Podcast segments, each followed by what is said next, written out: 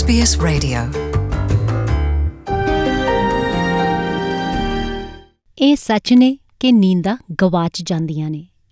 ਅੱਖਾਂ ਕਮਲੀਆਂ ਹੋ, ਰਾਤਾਂ ਵਿਸਾਰ ਜਾਂਦੀਆਂ ਨੇ। ਸਾਹ ਲੈਂਦੇ ਨੇ ਜਦੋਂ ਖਿੜੇ ਫੁੱਲ ਬੇਅਰਥੇ ਦੁੱਖ ਦੀਆਂ ਆਹਾਂ, ਠੰਡੀਆਂ ਪੌਣਾ ਅੱਗੇ ਹਾਰ ਜਾਂਦੀਆਂ ਨੇ। ਤੋਪੇ ਲਾਲਾ ਕਰਦੇ ਰਹਾਂਗੇ, ਰੂਹਾਂ ਰਫੂ ਕਦ ਤੱਕ? ਯਾਦਾਂ ਵਸਲਾਂ ਦੇ ਰਾਹੇ ਪੈ ਕਈ ਕੁਝ ਖਿਲਾਰ ਜਾਂਦੀਆਂ ਨੇ। ਇਹ ਸੱਚ ਹੈ ਕਿ ਨੀਂਦਾਂ ਗਵਾਚ ਜਾਂਦੀਆਂ ਨੇ। ਐਸਪੀਐਸ ਸੁਣਨ ਵਾਲੇ ਸਾਰੇ ਸਰੋਤਿਆਂ ਨੂੰ ਨਵਜੋਤ ਨੂਰ ਦੀ ਪਿਆਰ ਭਰੀ ਨਮਸਤੇ, ਆਦਾਬ, ਸਤਿ ਸ਼੍ਰੀ ਅਕਾਲ। ਜ਼ਿੰਦਗੀ ਵਿੱਚ ਹਰ ਚੀਜ਼ ਬੜੀ ਅਹਿਮ ਹੈ।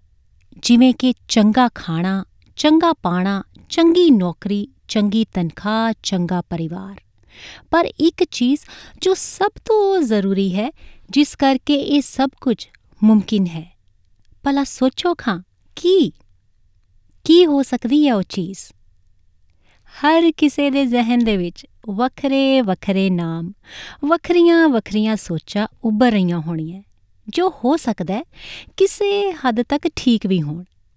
ਪਰ ਇਨ੍ਹਾਂ ਸਭ ਚੀਜ਼ਾਂ ਤੋਂ ਉੱਤੇ ਹੈ ਉਹ ਚੀਜ਼ ਜਿਸ ਕਰਕੇ ਇਹ ਸਭ ਕੁਝ ਮੁਮਕਿਨ ਹੈ। ਤੇ ਉਹ ਹੈ ਇੱਕ ਚੰਗੀ ਗੂੜੀ ਨੀਂਦ ਦਾ ਆਉਣਾ। ਦੱਸੋ ਮੇਰੇ ਨਾਲ ਕਿੰਨੇ ਕੁ ਸਹਿਮਤ ਨੇ ਕਿ ਜੇ ਤੁਸੀਂ ਚੰਗੀ ਨੀਂਦ ਨਹੀਂ ਸੋਵੋਗੇ, ਤਾਂ ਨਾ ਤਾਂ ਤੁਸੀਂ ਖਾਣ ਦਾ ਸਵਾਦ ਲੈ ਸਕਦੇ ਹੋ ਤੇ ਨਾ ਹੀ ਪਾਣ ਦਾ। ਅੱਖਾਂ ਦਾ ਉਨੀਂਦਰਾ ਜ਼ਿੰਦਗੀ ਨੂੰ ਬੇਸਵਾਦਾ ਕਰ ਦਿੰਦਾ ਹੈ।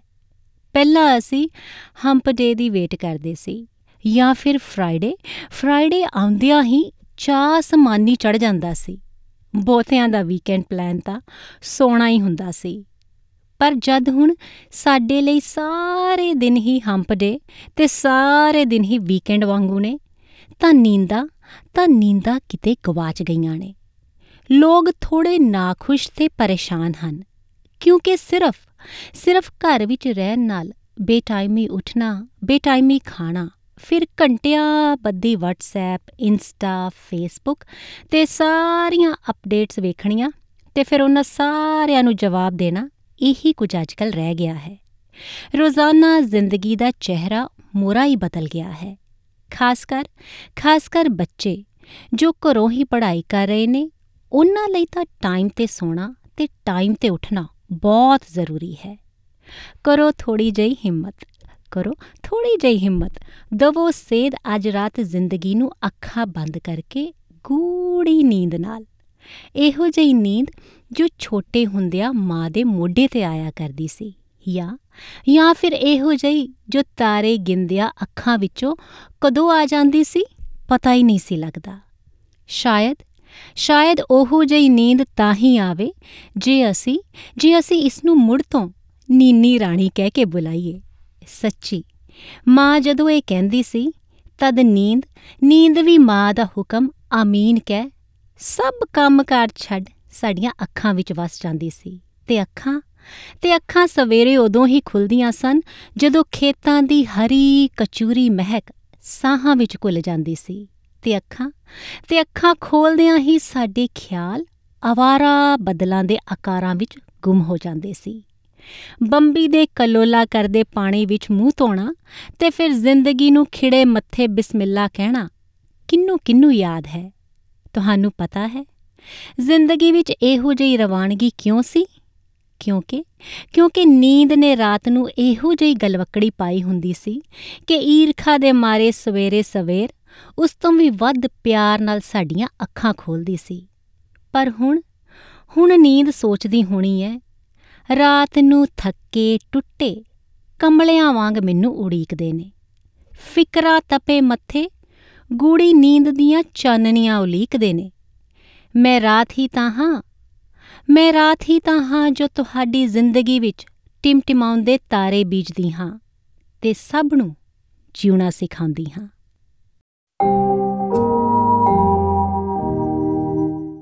ਚਾਨਣੀਆਂ ਰਾਤਾਂ ਤੇ ਪਰਛਾਵੇਂ ਕਿੰਨਾ ਖੂਬਸੂਰਤ ਮੇਲ ਹੈ।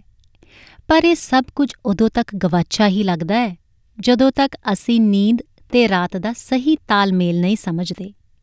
ਵੇਖੋ ਵੇਖੋ ਕੁਦਰਤ ਨੇ ਚਾਨਣੀਆਂ ਰਾਤਾਂ ਟਿਮਟਿਮਾਉਂਦੇ ਤਾਰੇ ਸਾਡੀ ਝੋਲੀ ਰੇਸ਼ਮ ਵਾਂਗੂ ਪਾਏ ਨੇ ਤੇ ਅਸੀਂ ਅਸੀਂ ਫਿਕਰਾਂ ਨੂੰ ਗਲੇ ਲਾ ਨੀਂਦਾ ਗਵਾ ਲੀਰਾਂ ਵਿੱਚ ਹੀ ਗਵਾਚੇ ਫਿਰਦੇ ਹਾਂ।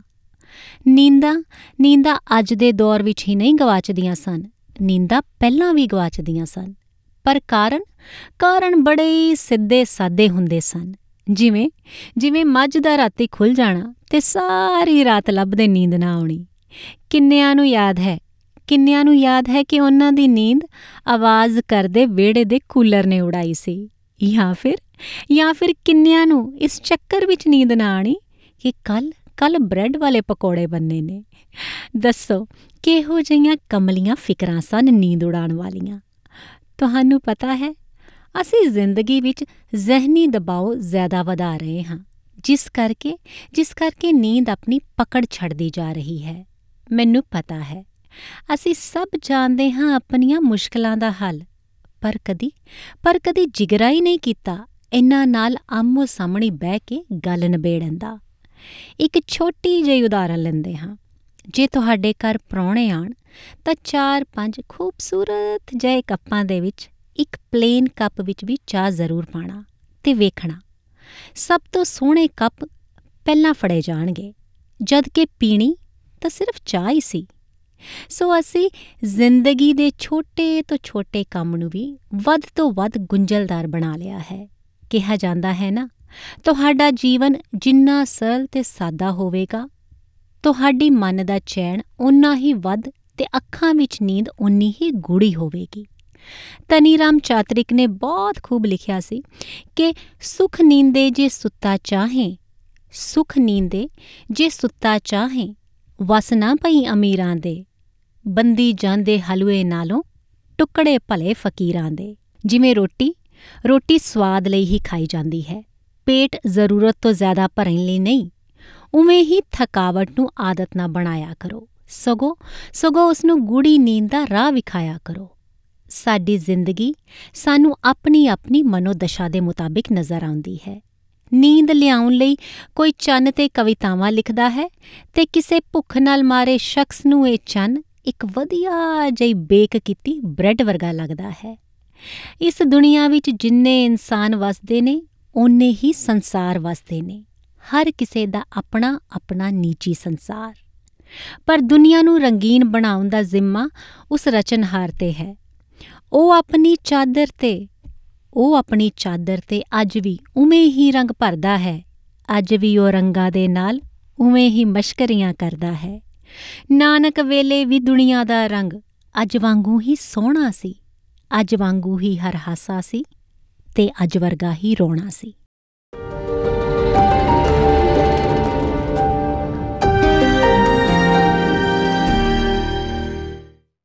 ਉਮੀਦ ਕਰਦੇ ਹਾਂ ਕਿ ਤੁਸੀਂ ਚਾਹੇ ਥੋੜੀ ਜਹੀ ਸਹੀ ਕੋਸ਼ਿਸ਼ ਜ਼ਰੂਰ ਕਰੋਗੇ ਨੀਂਦ ਨਾਲ ਸੁਲਾ ਕਰਨ ਦੀ।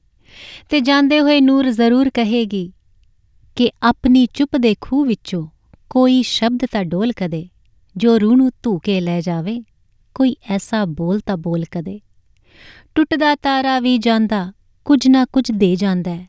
ਕਦੀ ਮੰਗ ਦੁਆ, ਕਦੀ ਅੱਡ ਖਾਂ ਝੋਲੀ, ਕਦੀ ਫੜ ਤਰਾਜ਼ੂ, ਕਦੀ ਮੇਰੇ ਸਜਦੇ ਤੂੰ ਤੋਲ ਕਦੇ। ਆਪਣੇ ਚੁੱਪ ਦੇ ਖੂਹ ਵਿੱਚੋਂ ਕਦੀ ਕੋਈ ਸ਼ਬਦ ਤਾਂ ਡੋਲ ਕਦੇ। ਤੁਸੀਂ ਵੀ ਬਣਾਏ ਰੱਖਣਾ SBS ਪੰਜਾਬੀ ਦੇ ਨਾਲ ਆਪਣੇ ਸ਼ਬਦਾਂ ਦੀ ਸਾਂਝ ਇਸ ਪਤੇ ਤੇ। SBS Punjabi programme PO Box 294 South Melbourne 3205 ਤੁਸੀਂ ਸਾਨੂੰ ਈਮੇਲ ਵੀ ਕਰ ਸਕਦੇ ਹੋ punjabi.program@sbs.com.au ਹੁਣ ਦਵੋ ਨੂਰ ਨੂੰ ਇਜਾਜ਼ਤ, ਪਰ ਅਗਲੇ ਹਫ਼ਤੇ ਨੂਰ ਫਿਰ ਹਾਜ਼ਰ ਹੋਏਗੀ ਤੁਹਾਡੇ ਰੂਬਰੂ। ਤਦ ਤੱਕ ਲਈ ਪਿਆਰ ਭਰੀ ਸਤਿ ਸ਼੍ਰੀ ਅਕਾਲ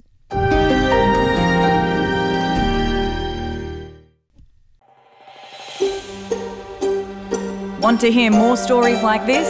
Listen on Apple Podcasts, Google Podcasts, Spotify, or wherever you get your podcasts from.